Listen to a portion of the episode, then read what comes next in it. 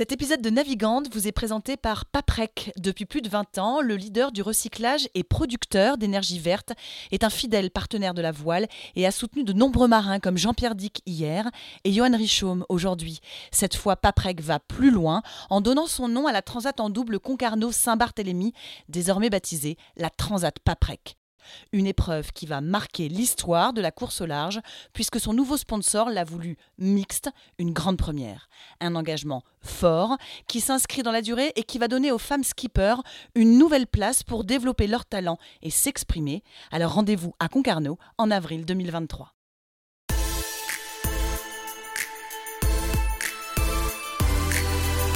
Bonjour à tous, bienvenue dans Navigante, le podcast dédié aux femmes de la course au large et de la régate, celles sous les feux des projecteurs, celles de l'ombre aussi, à ces femmes compétitrices, déterminées, qui mènent parfois mille vies en une. Elles vont vous raconter leur parcours, leur bonheur, leurs cicatrices, leur place dans le monde de la voile. Elles vont nous dire ce qui les anime encore et toujours. On va partir à la rencontre de ces navigantes très inspirantes. Navigante est produit par Tip Shaft, le média des professionnels et des passionnés de voile de compétition. Tip Shaft, ce sont deux newsletters hebdomadaires en français et en anglais, des podcasts, des événements, des formations, un studio de production de contenu, ainsi qu'une plateforme de vidéos à la demande et un festival du film que vous pouvez retrouver sur tipenshaft.com. Je suis Hélène Cougoul et vous écoutez Navigante. Ses cheveux blonds sont retenus en chignon et quand elle vous croise, elle vous gratifie toujours d'un large sourire. On la sent bien ancrée, méthodique et déterminée du haut de son mètre 59. Fonceuse sans doute, en pleine maturité, indéniablement. Depuis presque 20 ans, son nom s'inscrit sur les circuits internationaux. Elle est membre incontournable de l'équipe de France de vol olympique et deux fois, elle a décroché le bronze en 4,70 aux Jeux olympiques, à Rio et à Tokyo, avec Hélène de France, puis à Louise Retornaz. En octobre dernier, son palmarès s'est encore étoffé. Troisième au mondial en Israël avec Jérémy Mion, son nouvel équipier. Ah oui, parce que le 470 sera mixte pour les Jeux de Paris. Alors elle s'est adaptée, et vite. Si cette médaille est une très belle performance en soi, elle prend une autre dimension quand on sait que mon invitée, avraise et brestoise d'adoption, donnait naissance à son deuxième enfant six mois plus tôt. À toutes celles qui se demandent si c'est envisageable de mener de front une grande carrière de sportive de haut niveau et une vie de maman épanouie, elle est la preuve que oui, c'est possible. Enfin, on est quand même curieux de savoir comment elle fait, parce que franchement, ça nous épate. Savoir aussi comment elle a retrouvé son corps d'athlète, comment elle a formé si vite son duo avec un équipier homme après des années à naviguer entre femmes, comment elle continue d'avoir envie, envie de l'or aux Jeux de 2024. Bonjour Camille Lecointre, merci d'être mon invitée pour ce nouvel épisode de Navigante. Bonjour Hélène. Alors Camille, c'est la question rituelle. Hein. Si je te dis les femmes et la voile, la place des femmes dans le monde de la voile, qu'est-ce que tu réponds là comme ça? Je te réponds que bah, on n'est pas encore très très nombreuses, même si j'ai l'impression quand même que les mentalités évoluent et que ça va dans le bon sens. on est quand même encore en minorité. Eh ben, on va évidemment revenir sur, euh, sur tout ça, Camille. D'abord, tu es où là? Tu es à Marseille? C'est ta, ta nouvelle maison d'adoption? Voilà, exactement. Je me trouve à Marseille, chez moi, et hum, j'ai emménagé ici à bah, la rentrée, là, en septembre, il y a trois mois. Euh, voilà, pour, euh, bah, dans le cadre de mon projet de, de, de, route vers les Jeux de 2024 le plan d'eau olympique se situant à Marseille, euh, c'était, bah, pour moi, c'était un petit peu une évidence que de venir ici parce que j'avais besoin de, de simplifier au maximum mon projet. Et euh, ça s'est bien passé tes entraînements la semaine dernière, justement, sur ce plan d'eau? Euh, oui, on vient d'enchaîner là une, grosse semaine d'entraînement avec le reste de l'équipe de France. Donc on a été 5, 6, 4, 7 à Marseille justement. On a fait 7 jours de nav non-stop. On a eu des super conditions on avait un petit peu peur d'avoir froid parce que ça y est, l'hiver approche, mais bon, c'était encore, euh, c'était encore raisonnable. Ouais, froid à Marseille, c'est quand même mieux que froid à Brest. Hein. ah, je dirais pas ça. Le, froid peut être assez piquant ici aussi. Mais bon, ça a été. On, a encore repoussé ce moment où ça va être très très dur. ouais, mais on sait que, on sait que tu y seras. Camille, ça a commencé comment, toi et la voile? Alors moi, j'ai débuté la voile euh, en optimiste au Havre euh, à l'âge de 7 ans. C'était un petit peu par hasard euh, sur un, stage en école de voile. Je pense que mes parents avaient envie de me faire découvrir ce milieu qu'ils ne connaissaient pas eux-mêmes. Et puis, bah, ça, ça a plutôt vite accroché. j'ai continué d'en pratiquer à l'année. Et puis ensuite, j'ai découvert le monde de la compétition, je pense, vers 10 ou 11 ans en optimiste. Puis depuis, bah, je me suis pas, je me suis pas arrêtée. J'ai gravi les, les, marches, on va dire, petit à petit. Et, et voilà, à 37 ans, je suis encore sur les plans d'eau. Il y avait beaucoup de, de, petites, de petites à faire de l'opti à ton époque, justement, euh, au Havre? Alors, euh, ouais, on était quelques-unes. Alors, euh, je sais pas si on était, s'il y avait à peu près la parité ou pas, mais hum, il me semble me rappeler qu'on était quand même assez nombreuses. Bah, dans, mes souvenirs, par exemple, il y avait Mathilde Géron avec qui j'ai fait les, Jeux en 2012. Ça faisait partie du noyau de filles qui était très accroché quand j'ai commencé la compétition au Havre. Et euh, voilà, euh, les années de 4-20, on était aussi assez, euh, assez nombreuses dans le groupe. Et puis, c'est vrai que bah, petit à petit, on a, on, a, perdu quelques-unes. Et c'est d'autant plus vrai passé la trentaine, on va dire, il y a de moins en moins de, de femmes. Comment tu l'expliques justement qu'on perde des, des, filles et des, des, femmes en route? Je me pose souvent la question et je ne sais pas si j'ai vraiment la réponse. Je pense que bah, à chaque âge, il y a un peu des causes euh, différentes. On va dire que moi, je pense qu'à l'adolescente, il y a peut-être un, petit côté euh, bah, difficulté d'hygiène quand on est dans les clubs, euh, voilà, à pas pouvoir se changer, à, à, pas avoir des vestiaires des fois décents. Je pense que ça peut des fois en freiner. Puis après, il y a le côté peut-être études où je pense qu'on pousse peut-être plus les filles à faire des études. C'est peut-être mieux accepté que les garçons fassent du sport et les filles des études. Euh, même si c'est un peu vieux comme concept, euh, je pense que ça existe encore un petit peu. Voilà. Et puis après, ben, clairement, il y a l'effet euh, un peu maternité où là, ben, quand les femmes arrivent en âge d'avoir des enfants, ben, je pense que souvent elles font le choix de bah, des fois d'abandonner leur carrière sportive. Et, ça, euh, c'est valable dans tous les sports, mais c'est valable aussi en voile. Bah, on va y revenir justement. Camille, euh, intégrer l'équipe de France, se sélectionner pour les Jeux olympiques, euh, c'est quelque chose que tu as fait à de nombreuses reprises. ça veut dire quoi? Ça demande quoi? Comme abnégation, comme travail, comme renoncement, comme envie? Il bah, faut être vraiment accroché parce que c'est quand même un rythme assez particulier quand on part sur une préparation olympique. On a, ça demande beaucoup de déplacements, beaucoup de, de, ouais, de, de temps passé avec son coéquipier ou sa coéquipière, enfin coéquipier maintenant on va dire. Euh, voilà, ça demande euh, ouais, de la rigueur, ça demande euh, bah, d'abandonner pas mal de choses à côté parce que ce qu'on fait, c'est très chronophage. Et puis, je pense qu'honnêtement, on est tellement passionné par ce qu'on fait qu'on ne, qu'on ne pense plus qu'à ça, quoi, on va dire. Donc, forcément, on perd un petit peu le, le, rythme de la vie des gens de, de, qui sont autour de nous et on prend ce rythme de, de, sportif avec son sac euh, qui est tout le temps euh, sur les routes fait à côté de soi, voilà, prêt à partir sur les routes. Donc euh, ouais, c'est voilà, c'est un rythme, mais en même temps, c'est tellement des hum, voilà des émotions qui sont fortes à vivre que bah, moi, je peux pas m'empêcher à chaque fois d'y retourner. Puis c'est des moments qui sont notamment en double, enfin en 4-7, c'est c'est quand même des moments qui sont chouettes à partager en équipage. Justement, euh, tu parlais de Mathilde euh, Géron tout à l'heure. Euh, les premiers jeux, c'est Londres avec Mathilde. et c'est une quatrième place, la place la plus agaçante, hein, évidemment. elle, elle, a déclenché quoi en toi, cette quatrième place? Ouais, c'était vraiment cette quatrième place, c'était, je crois que c'est le pire cauchemar de ma vie. C'est vraiment la, quatrième place qui m'a fait le plus mal, je pense, dans ma, dans ma carrière.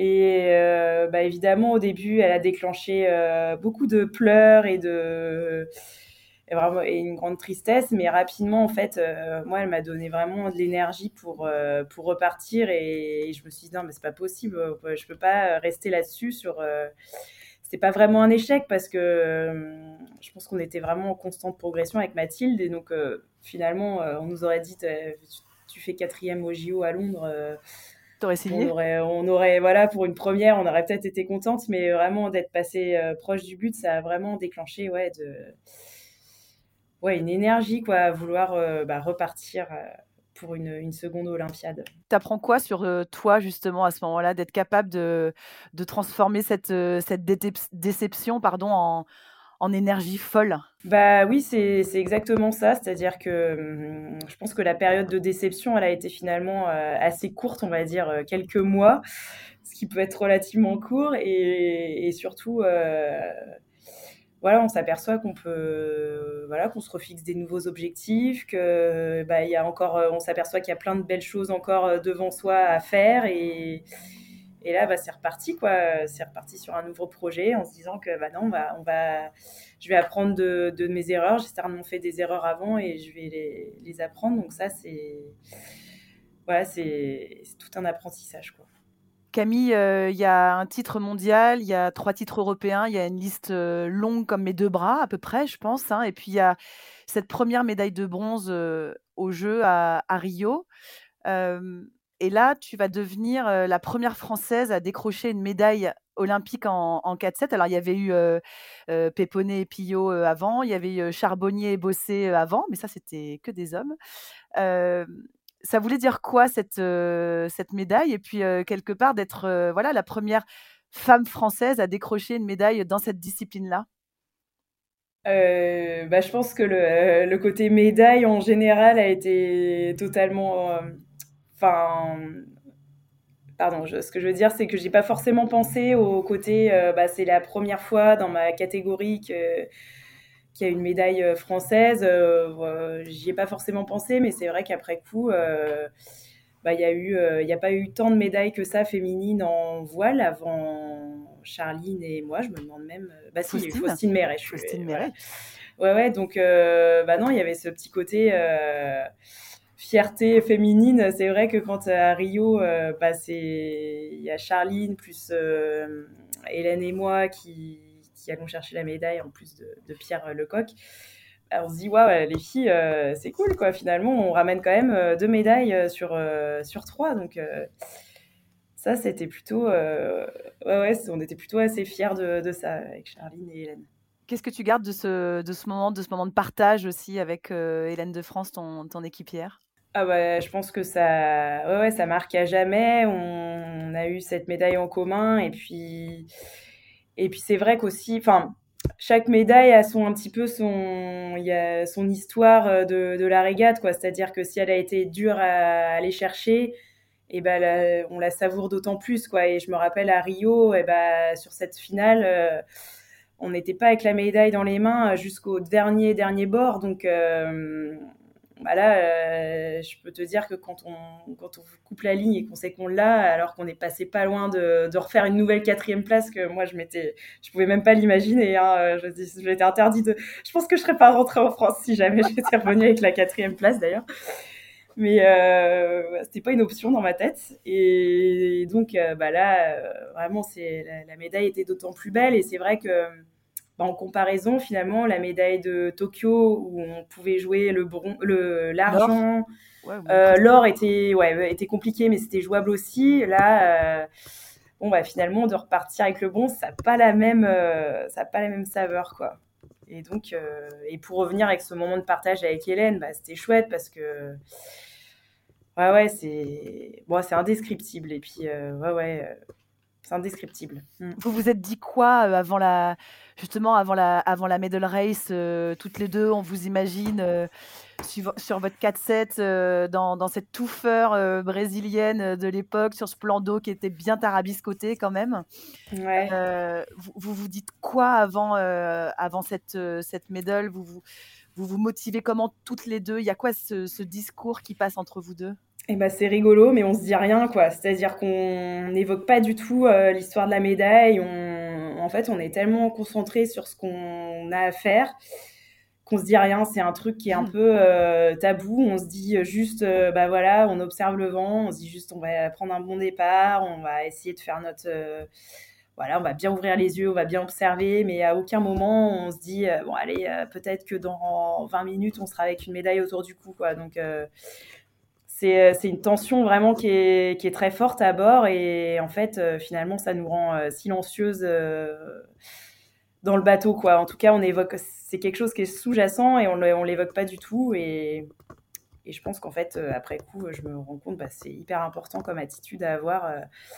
c'est quelque chose que j'ai appris aussi après Rio. voilà, je me suis dit, bah, je pense que ça a été la clé, c'est que justement, on n'a pas, n'a pas mis la charrue avant les bœufs, on s'est concentré sur ce qu'on avait à faire. Euh, et, et voilà, et je me rappelle aussi se, se, dire avec Hélène, bon, si on fait des erreurs, on, on passe à autre chose, quoi. On se remet pas, ça, on se, c'est bon, c'est pas le moment de se latter et de s'envoyer, euh, de dire mais pourquoi t'as fait ça? On, voilà, on passe à autre chose direct. et c'est ce qu'on a fait pendant la manche. Vous vous fâchiez beaucoup toutes les deux? Non, non, non, mais euh, c'est vrai que on voulait absolument pas euh, commencer à avoir des regrets, euh, à, penser en fait au passé, aux erreurs qu'on venait de faire. Sur, par exemple, pour revenir sur la race de Rio, notre premier bord est catastrophique. On part du, on prend pas un super départ, on part pas du bon côté. Et là, on aurait pu commencer à, se dire, mais pourquoi, pourquoi on est allé là? Pourquoi tu nous as envoyé là? Pourquoi on a pris cette option-là? Et et en fait, on ne se l'est pas dit, quoi. On pensait déjà, euh, OK, comment on va se refaire maintenant? C'est quoi la solution pour se refaire? Euh, Camille, c'est quoi ton point fort? Tu te définirais comment comme, euh, comme barreuse? Comme barreuse, je pense que j'ai une bonne capacité de concentration, peut-être même trop des fois. C'est-à-dire que je peux vraiment focus sur, euh, sur une chose à faire, une tâche à faire sur le bateau. Si on me dit il faut que tu conduises le bateau le plus vite possible, euh, je pense que je peux me mettre à 200% là-dessus. Et je me laisse pas souvent euh, distraire. Ouais, je suis assez. Voilà, quand j'ai un objectif, on me donne un objectif, je fonce quoi. Concentré. Ouais. Les deux médailles olympiques, elles ont, elles ont changé quoi dans ta vie, dans ta vie d'athlète, dans ta vie personnelle? Euh, dans ma vie personnelle, elles n'ont pas changé grand-chose, heureusement d'ailleurs. Euh, il faudrait pas que ça change. Et euh, par contre, dans ma vie d'athlète, bah oui, elles ont surtout changé le regard des autres. C'est-à-dire que j'ai d'un coup, j'ai vu bah, le, le, respect dans le regard des autres. j'ai voilà, j'ai vu bah, beaucoup de gens qui, enfin, j'ai vu que ça avait touché beaucoup de gens, en fait, euh, plus que moi encore. Et donc, c'est à travers les, les, gens que je connais que j'ai vu que la médaille avait eu un, bah, un impact, en fait. Euh, voilà. Et puis, quelque part, quand même, dans ma vie sportive, ça m'a donné aussi, quand même, un, petit peu de confiance en me disant, bah voilà, tu as été capable d'aller chercher euh, une médaille ou même avant le titre de championne du monde, bah, tu, tu, peux être capable de faire euh, plein d'autres choses encore. Quoi. Bah, une médaille, puis une deuxième. une deuxième, voilà. Camille, euh, cette discipline, les, le 470, hein, on, on, va le rappeler, c'est ouvert aux femmes que depuis les Jeux de Séoul en 88, alors que pour les hommes, c'était Montréal, hein, 76. Là, tu nous l'as dit à, à demi-mot, tu rempiles pour une une nouvelle préparation olympique pour, euh, pour Paris 2024. On va y revenir, bien sûr. Et justement, pour ces Jeux 2024, euh, on sait que ça va être complètement paritaire. Il y aura, autant d'hommes que de femmes dans les, dans les délégations. Comment est-ce que tu juges ce, cette, euh, voilà, cette nouveauté, on va dire? Tu te dis, il était temps. Est-ce que c'est le genre de choses pour lequel tu, tu batailles, tu milites? Et finalement, tu penses quoi de ces quotas, justement, le fait que les institutions en soi à devoir imposer la place des femmes euh, Ça fait beaucoup de questions d'un coup. Oui, ça fait beaucoup de questions d'un coup. Alors, c'était quoi la question? Euh, Non, non, mais pour revenir sur euh, la parité, bah, je trouve que bah, les Jeux Olympiques là-dessus, enfin les comités olympiques sont, montrent vraiment le bon exemple. Je pense que c'est une des seules organisations qui impose quelque part la parité. Et surtout, moi, ce que j'aime beaucoup, ce qui me plaît encore plus comme idée, c'est la mixité justement on voit qu'il y a de plus en plus de sports mixtes et là d'avoir une nouvelle catégorie mixte en voile, je trouve que c'est une super chose euh, parce que je pense que c'est un super exemple pour euh, bah, pour la, vie, euh, la vraie vie, la vie dans l'entreprise, la vie de tous les jours où bah, on doit voilà en fait on n'est pas entre filles ou, entre les mecs ou entre mecs, on, on fait des choses en commun, on doit monter des projets ensemble et, c'est en fait c'est super de et on le fait avec euh, bah, les qualités euh, et les défauts de, de chacun. C'est-à-dire que bah oui les filles vont être moins physiques mais euh, ce qui est chouette c'est que bah, du coup dans un sport mix on peut aussi trouver des, des sports enfin des, des postes pardon qui sont qui sont peut-être moins physiques, par exemple, ou enfin voilà, qui sont plus adaptés à nous et de, et de mettre la mixité comme ça dans, en 4-7, je trouve ça, je trouve ça vraiment génial, quoi. Moi, je suis vraiment contente que le 4-7 soit passé en, en sport mixte. déjà, ça évite les problèmes de, de rivalité à dire il y a 4-7 féminin, il y a moins de niveau que le 4-7 masculin. Bon, bah voilà, déjà, on met tout le monde d'accord. tout le monde est ensemble et on verra à la fin ce qui se passe, quoi. Donc euh, ça vraiment, moi je suis encore plus que voilà les, les, courses féminines, je suis vraiment euh, encore plus euh, militante de la, de la mixité, on va dire. Et puis, et puis quelle était la, seconde question? Ouais, les quotas à bord sur les bateaux bah, je sais pas si je suis pour, mais c'est vrai que s'il faut en passer par là pour que, surtout dans un but que les filles se fassent de l'expérience, je pense que c'est important parce qu'en fait, euh, plus on attend et plus les écarts euh, d'expérience vont se creuser. On voit bien euh, mmh. sur des mmh. bateaux comme celle GP ou enfin voilà des, et bah, où les filles, si on n'est pas intégré dedans, mais jamais on rattrapera notre retard et jamais un jour on, on pourra intégrer ce bah, ce genre de compétition et monter un projet nous-mêmes quoi et après on dira oui vous voyez les filles euh, c'est moins bien bah non mais on n'a pas n'a pas votre expérience les garçons ça fait déjà euh, combien peut-être presque 10 ans qu'ils ont l'habitude de ces bateaux à foil euh, qui vont vite et et nous bah, pour les filles ça fait peut-être 2 3 ans que c'est on commence à mettre les pieds sur ce genre de bateau il était temps ouais ouais ouais il était temps mais ça met encore euh, beaucoup de temps. Hein, quand je vois qu'au début, euh, on, mettait, on mettait les filles à bord euh, sur, en leur disant tu regardes. Enfin voilà, il y a un moment, on peut peut-être un peu plus que regarder aussi. Et donc ça, rame un peu, mais ça va dans le bon sens, on va dire. bah, puisque tu, parles de ça, justement, tu constitues un nouveau duo, un, nouveau, un nouvel équipage avec Jérémy Mion, qui lui était au dernier jeu avec euh, Kevin Peponnet, qui est champion du monde euh, en 2018 euh, avec Kevin. Il s'est constitué après Tokyo, votre, votre duo, mais je crois que tu lui as dit, OK, on, se met ensemble, c'est une évidence. Mais alors avant, j'ai un truc à faire. c'est ça. Il faut que je le fasse vite. ouais, tout à fait. En fait, bah, l'envie de naviguer avec Jérémy, on, l'avait vaguement évoqué, mais plutôt sur le ton de la plaisanterie. Quand on a su que le 4-7 allait passer mixte, voilà, c'était plutôt de la plaisanterie. On se faisait des petits clins d'œil en coin. Euh, quand est-ce qu'on reprend ensemble et tout. Enfin voilà. Et puis euh, on a laissé passer. On n'a pas voulu en parler tout le temps euh, de la de l'approche des Jeux de Tokyo, etc. Et parce qu'on a été concentrés chacun dans nos, objectifs de jeu. Nos objectifs, voilà. Donc on l'a pas du tout évoqué. On a mis le sujet de côté. Et puis bah, quand les jeux sont passés, euh, l'été est passé, et puis euh, c'est vrai que c'est Jérémy qui est revenu le premier vers moi en me disant bon, bah, maintenant que c'est passé, est-ce qu'on peut en parler sérieusement? Et, euh, oui, j'ai dû lui dire bah écoute, moi je, voudrais beaucoup repartir sur une Olympiade avec toi, mais par contre c'est vrai que mon projet, bah, projet numéro un, c'est d'avoir un deuxième enfant, donc donc je dis bah c'est un petit peu euh, notre euh, retour ensemble, il est un petit peu conditionné par ça. Donc euh, je me rappelle, je dis bah, bah j'espère que j'aurai une bonne nouvelle à t'annoncer bientôt, mais en attendant va faire autre chose. Et, voilà. Et on, essaye de faire autre chose. Et on, on se rappelle.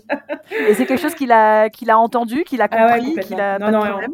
voilà, en fait il le savait déjà avant. Et ouais ouais on c'était quelque chose qu'il comprenait complètement et il savait que euh, oui, bah, il y avait peut-être une chance que que ça marche pas parce que bah, des fois la nature c'est pas si simple que ça et et donc euh, ouais ouais je pense que pour lui ça a été une période un petit peu d'incertitude mais bon c'est comme ça ça a été très euh, je pense que ça a été très bien accepté il comprenait complètement et et puis bah et puis, bah, j'ai pu annoncer une bonne nouvelle euh, assez, rapidement. Donc, ça, c'était, c'était chouette. Et c'est vrai que ça a été un des premiers à le savoir.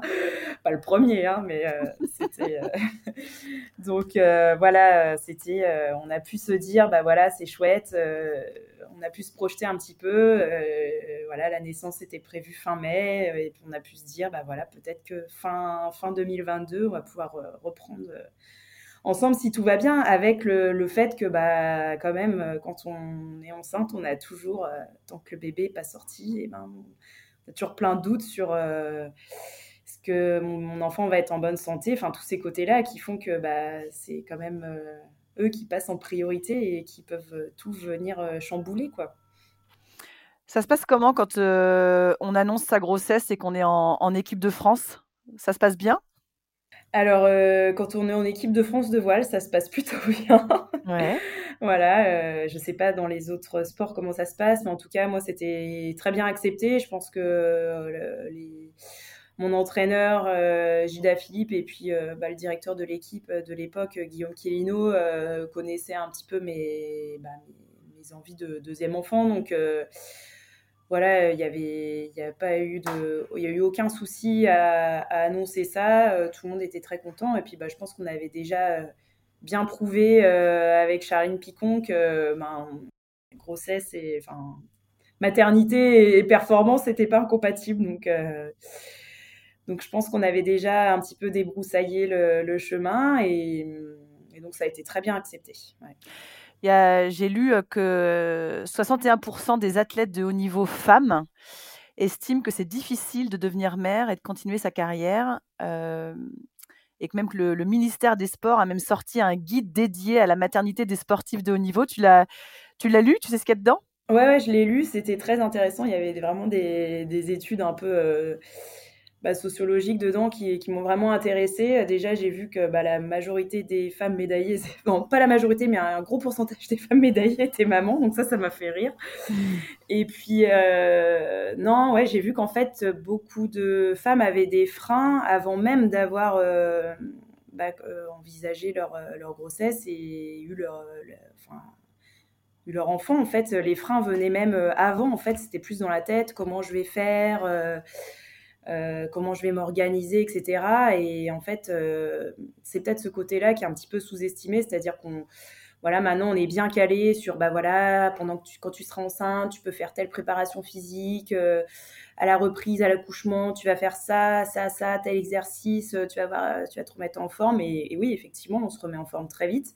Par contre, tout ce côté bah, logistique, garde d'enfants, euh, problématique de garde d'enfants, en fait, euh, bah, ce volet-là, il n'est pas du tout euh, anticipé, quoi. Et après, moi, j'en veux vraiment à personne. Enfin, je pense qu'il faut en vouloir à personne, c'est que c'est quelque chose de encore nouveau que les femmes allongent leur carrière et ont des enfants pendant leur carrière sportive. Donc, mais par contre, c'est pas du tout envisagé. On parle de, de suivi socio-professionnel des athlètes. Dans socio-professionnel, il y a oui les études, voilà comment on va gagner notre vie. Par contre, le volet bah, comment je vais faire garder mes enfants, euh, comment je vais me débrouiller avec mes enfants pour continuer euh, bah, mon rythme de sportif de haut niveau fait de déplacement, bah, ça, il n'est pas du tout envisagé, quoi. il n'existe pas. Quoi. comment, euh, tu, comment tu te débrouilles, toi, justement? Bah, je me débrouille. Parce que tu es quand même la preuve vivante que c'est possible. Hein. ah, bah, je passe beaucoup de temps au téléphone et à gérer ce, ce genre de truc. Euh, encore euh, tout à l'heure, il faut que je m'occupe du prochain déplacement. Mais c'est ouais, ouais, c'est très prenant et c'est j'avoue que c'est presque la partie la plus stressante en fait, c'est de bah, de trouver. Euh, alors il y a le côté faire garder ses enfants sur son lieu de vie. On va dire que ça c'est commun à, à, chaque famille qu'elle se déplace ou non. Et par contre, euh, bah oui, il y a le côté, euh, quand je pars en déplacement, qu'est-ce que je fais de mes enfants et, et tu vois, il y a encore aujourd'hui, je me pose des questions. Alors, euh, parce que bah, ils grandissent, mon grand, il grandit. et c'est vrai que ça, ça, devient de moins en moins évident de, de faire garder, de louper l'école, etc. Donc, et donc, pour répondre plus, plus précisément à ta question, bah, c'est vraiment de la débrouille. C'est-à-dire que je compte beaucoup sur mes parents et beaux-parents qui, voilà, qui des fois, bah, euh, sont, pour des raisons de santé, sont pas forcément euh, disponibles. Et là, euh, bah, d'un coup, ça peut compliquer l'équation. Mais on compte beaucoup sur la famille, les frères, les sœurs, les cousins, cousines, voilà, les nièces pour garder des fois les, petits. Donc c'est ouais, ouais, pas évident. Il faudrait que ce soit quelque chose qui soit plus institutionnalisé, peut-être pour les, les athlètes femmes de haut niveau? Toi, tu, imaginerais quoi dans un monde idéal? Bah, c'est vrai que j'ai pas, euh, je, là, j'ai pas forcément la réponse parce qu'en plus c'est quelque chose qui est tellement euh, personnel que, euh, c'est-à-dire que moi j'ai, enfin, je sais qu'on a fait le choix de, privilégier plutôt de faire garder les enfants par les grands-parents parce que c'est quelque chose, des valeurs qu'on aime bien, etc. Donc on a choisi ce, ce mode-là. après, peut-être que des gens auraient choisi d'avoir une fille au père. Après, le, la le seul truc en commun aussi là-dessus, c'est que ben, c'est des frais vraiment qui sont bien plus importants. Et ça, il faut le prendre en compte aussi, parce que je pense que ça peut freiner carrément des, femmes à continuer leur carrière. Parce qu'emmener quelqu'un pour faire garder son enfant, bah, c'est c'est un salaire. Oui, parce que c'est à minima Payer des frais de déplacement, c'est payer des billets d'avion, un hébergement bah, qui est plus grand parce qu'il faut une chambre pour l'accompagnant, euh, peut-être une chambre pour les enfants, une chambre pour soi. Enfin, voilà, au lieu d'être euh, dans son petit hôtel à partager sa chambre, et eh ben, on a tout ça à faire. Euh, voilà, c'est. Ouais, ouais, c'est. Moi, je pense qu'il y a quand même une grosse, il y a une grosse contrainte financière déjà, et puis ensuite, bah, il y a la contrainte logistique. Je crois que tu avais dit qu'à Pékin, il y avait des child rooms avec des, des nounous qui, euh, qui gardaient les enfants. On espère qu'à Marseille, il y aura des, des, des, euh, des, pièces pour les enfants avec des, des nounous, justement, pour. Euh, voilà, c'était à, Tokyo. Les Japonais et sont très en avance là-dessus. C'est que surtout, je pense que c'est une décision. Je pense que ça vient du, des comités olympiques ou de la fédération, mais sur chaque compétition, il y a une child room avec du personnel pour faire garder son enfant. Et. Et c'est vrai que j'avais, euh, bah, ça m'avait fait halluciner de découvrir ça. Et je me suis dit que bah, bah, je pense que c'est une idée à, à, développer. à développer en France parce que bon bah voilà c'est que pendant les compétitions donc ça résout pas le problème entier des entraînements des stages etc mais il y a vraiment euh, des pistes à creuser pour qu'au moins il y ait des choses euh, qu'on puisse mutualiser toutes ces petites choses-là avec tous les athlètes bah, qui sont parents, hein, que ce soit bah, les femmes, mais aussi les, les papas. Bizarrement, on a l'impression que les athlètes hommes ont moins ces soucis-là à gérer. Donc je sais pas, c'est vrai qu'on prend un petit peu la charge, peut-être nous les femmes, on est plus souvent peut-être inquiètes de savoir comment comment nos enfants vont être gardés, mais pour moi c'est sûr que c'est une condition pour la performance, c'est sûr que si j'ai la tête euh, qui est libre et que je sais que je suis en confiance avec la, personne qui va me, garder mes enfants, c'est bête, hein, mais aujourd'hui, c'est un, critère euh, qui compte énormément dans ma performance, quoi, et, encore plus que, que peut-être de faire de la prépa physique ou d'être en forme, où je sais que bah, si j'ai l'esprit libéré avec ça, ben, déjà, euh, la compétitrice va pouvoir s'exprimer. Ben, exactement. Peut-être que ça peut bien marcher. Je n'ai pas dit à coup sûr, hein, mais voilà. Camille, comment on, comment on retrouve euh, son corps d'athlète après, euh, après une grossesse? Comment on retrouve son corps d'athlète? Comment on l'astreint de nouveau à, à des entraînements euh, durs, à des entraînements intenses? Et puis comment on retrouve son mental aussi, peut-être? Euh, ouais, bah finalement, c'est peut-être ça qui prend le plus de temps, c'est de retrouver sa fraîcheur mentale. Parce que finalement, bah, le, corps, euh, on dit souvent qu'il a une mémoire, mais je pense vraiment que c'est, vérifié. Enfin, en tout cas, sur moi, ça s'est appliqué. Et, et, donc, finalement, la forme physique, moi, j'ai trouvé qu'elle était revenue euh, relativement vite. Et pourtant, euh, bah, après cette deuxième grossesse, j'avais quand même pris beaucoup de poids. J'avais pris 16 kilos. Et je me sentais, mais vraiment pendant deux mois, j'avais euh, j'avais un ventre comme si j'étais encore enceinte de cinq mois. Enfin, vraiment, je me suis dit, mais waouh, mais c'est pas possible. Où sont passés mes abdos euh, Où sont passés euh, Comment je vais faire pour retrouver ma forme? C'est vrai que j'ai vraiment vu la différence entre la première grossesse et la deuxième grossesse. Donc, j'ai commencé un peu à m'inquiéter et puis bah, je me suis remise progressivement. Je pense que progressivement, c'est aussi un mot important quand on est dans le postpartum. C'est qu'il faut éviter de foncer à à fond, à reprendre euh, un peu euh, n'importe comment. Il faut vraiment s'écouter parce que je pense que déjà le corps euh, revient naturellement en forme, on va dire. On peut pas vrai, je sais pas si on peut aller plus vite que que le corps le veut, quoi. Que la nature. Que la nature, exactement. Et puis il faut s'écouter et il faut être bien accompagné aussi, je pense. Donc et, je pense que cette fois-ci, j'ai voilà, je me suis un peu mieux organisée que pour la première grossesse, mais en même temps, je partais vraiment plus loin. Et c'est le mental, tu dis, qui a été euh, plus difficile à, retrouver? Mental de, compétitrice, mental euh, de sportif de haut niveau?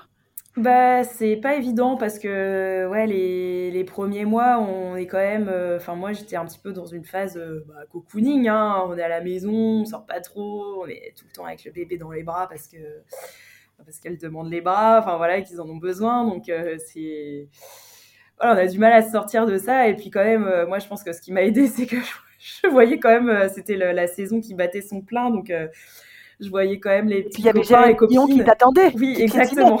Il y avait Jérémy Mignon qui piétinait, qui prenait des nouvelles tous les deux jours.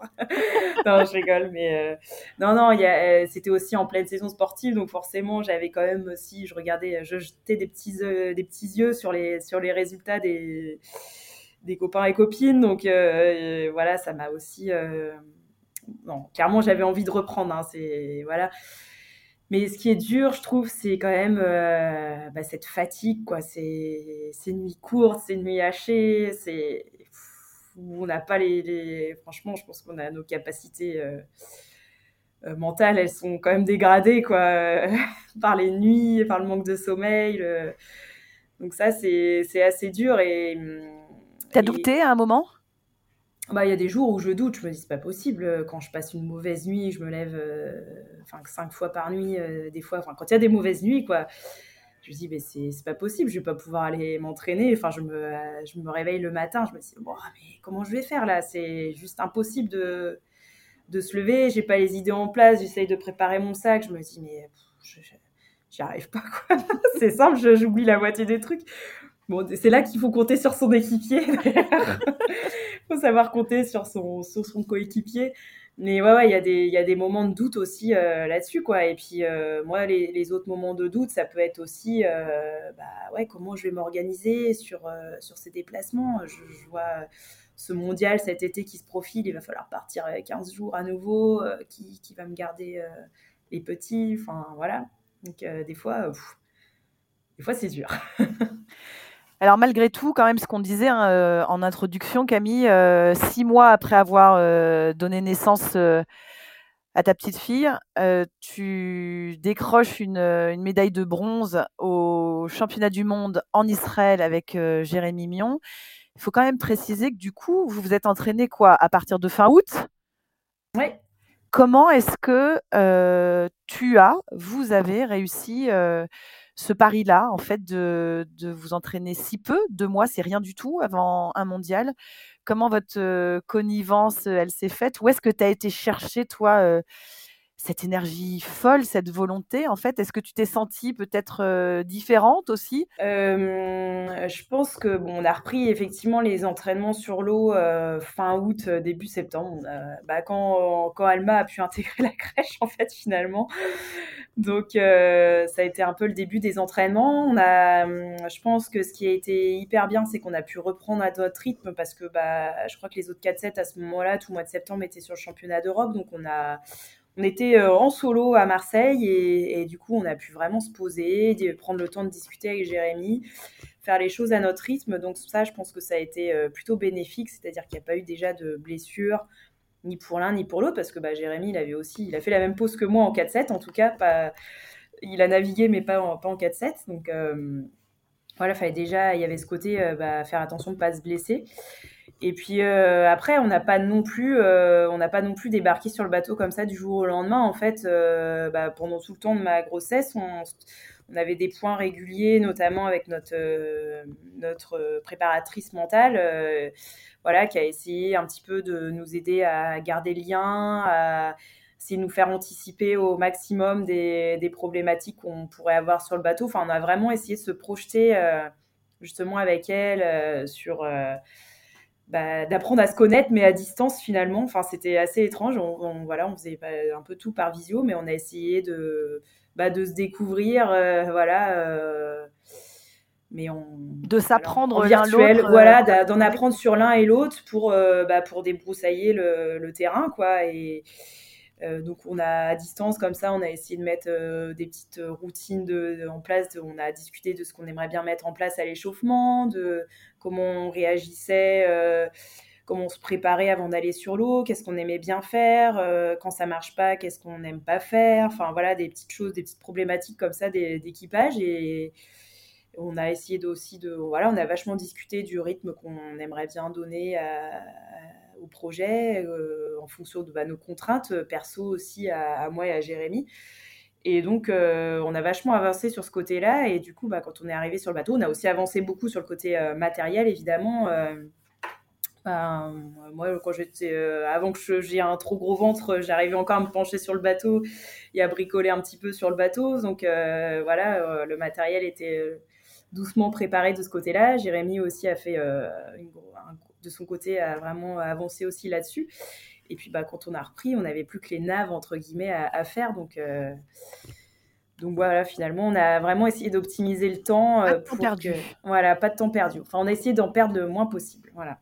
C'est intéressant ce que tu dis sur la, préparation mentale, justement, en, amont pour apprendre à se connaître. Est-ce que, euh, quand tu parles des problématiques, entre guillemets, que vous auriez pu rencontrer, qu'il fallait débroussailler, est-ce que c'était aussi des problématiques, j'en reviens au, thème de notre podcast, hein, bien évidemment, euh, justement d'être euh, avec un homme, cette fois équipier, puisque toi, pendant toutes tes préparations olympiques, tu as navigué, que ce soit avec Mathilde, Hélène ou Aloïse. Là, on passait à un autre, voilà, un autre genre avec, avec Jérémy. Est-ce qu'il y a eu cette problématique là aussi qui a été euh, soulevé euh, bizarrement, non, pas sur le côté, euh, on va dire, homme-femme, problème, on va dire, je sais pas, de femmes, on va dire, les règles, par exemple, pas ce genre de choses.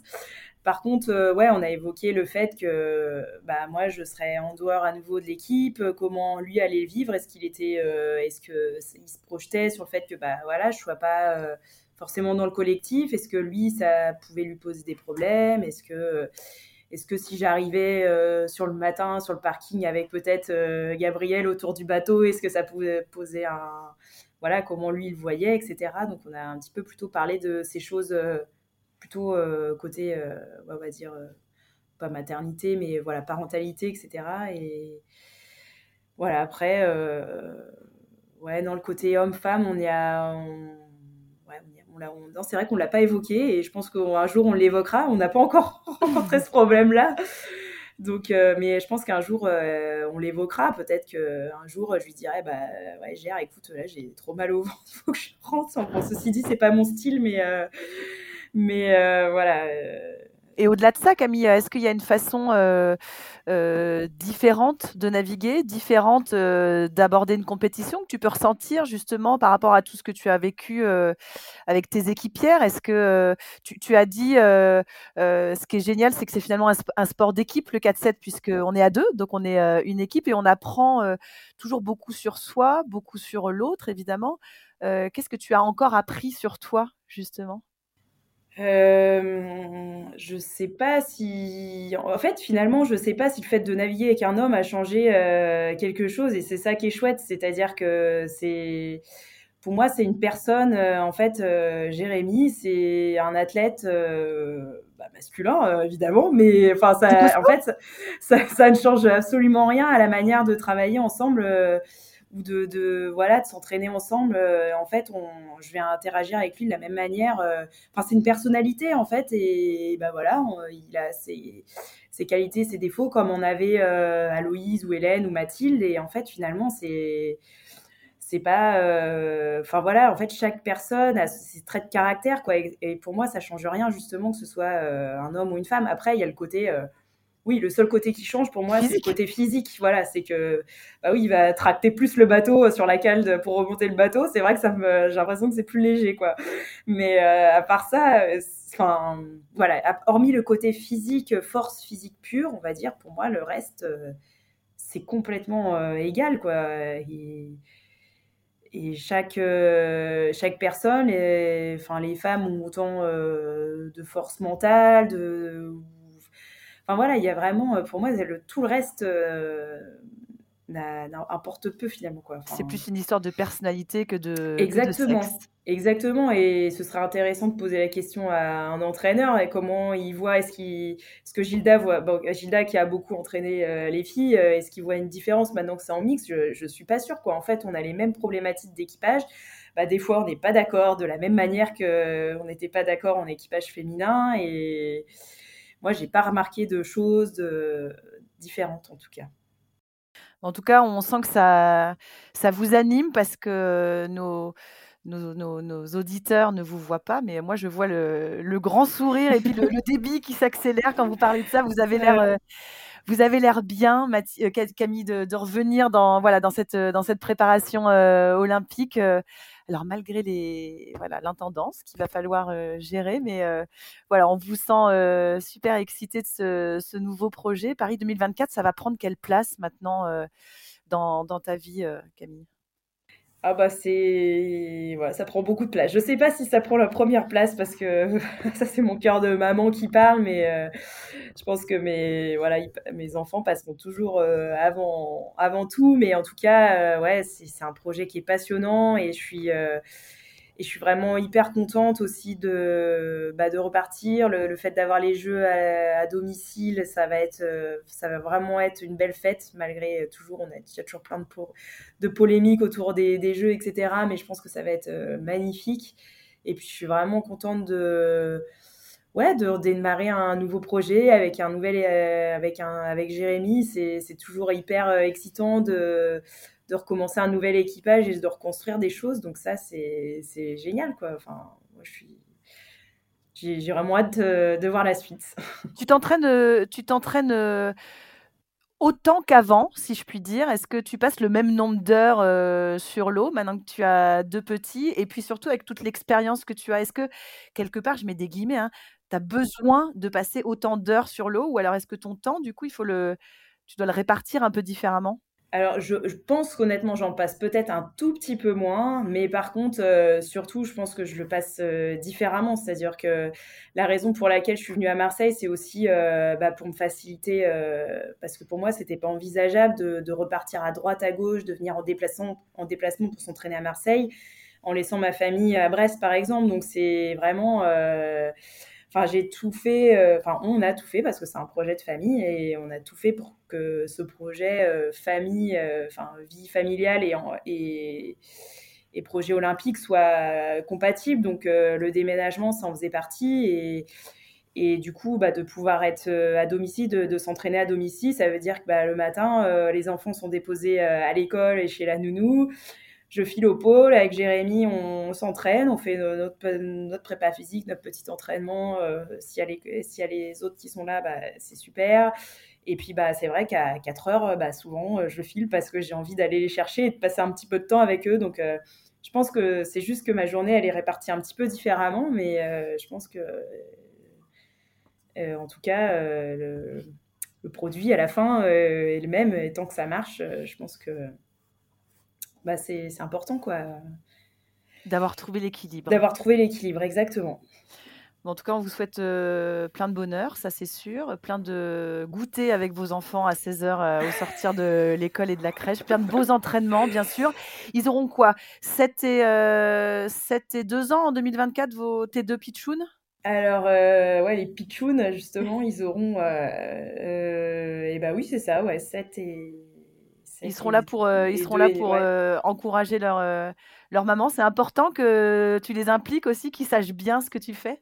Alors la petite, elle est encore un petit peu petite, mais le bah, Gabriel, oui, il, voilà, il commence à bien suivre. Et puis c'est rigolo parce que voilà, il demande les pays, les langues, les machins. Enfin, c'est ça éveille certaines curiosités, donc c'est chouette. Je me dis bon bah voilà, je lui sacrifie pas non plus son enfance si en fait il apprend plein de choses en déplacement, il apprend plein de choses qu'il apprendrait peut-être pas à l'école. Donc c'est vraiment chouette comme ça.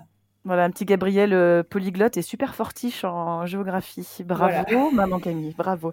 en tout cas, merci beaucoup euh, d'avoir pris le temps euh, de, voilà, de, nous répondre et d'être mon invité dans ce nouvel épisode de Navigante. À bientôt, Camille Lecointre. Merci beaucoup. Merci. Merci d'avoir écouté cet épisode de Navigante produit par Tip Shaft. N'hésitez pas à nous dire ce que vous en avez pensé, n'hésitez pas non plus à le partager. Et si vous souhaitez suivre l'actu de la voile de compétition, abonnez-vous à la newsletter de Tip Shaft. C'est gratuit, elle est envoyée chaque vendredi à 17h. Et pour vous inscrire, ça se passe sur tipenshaft.com. À bientôt.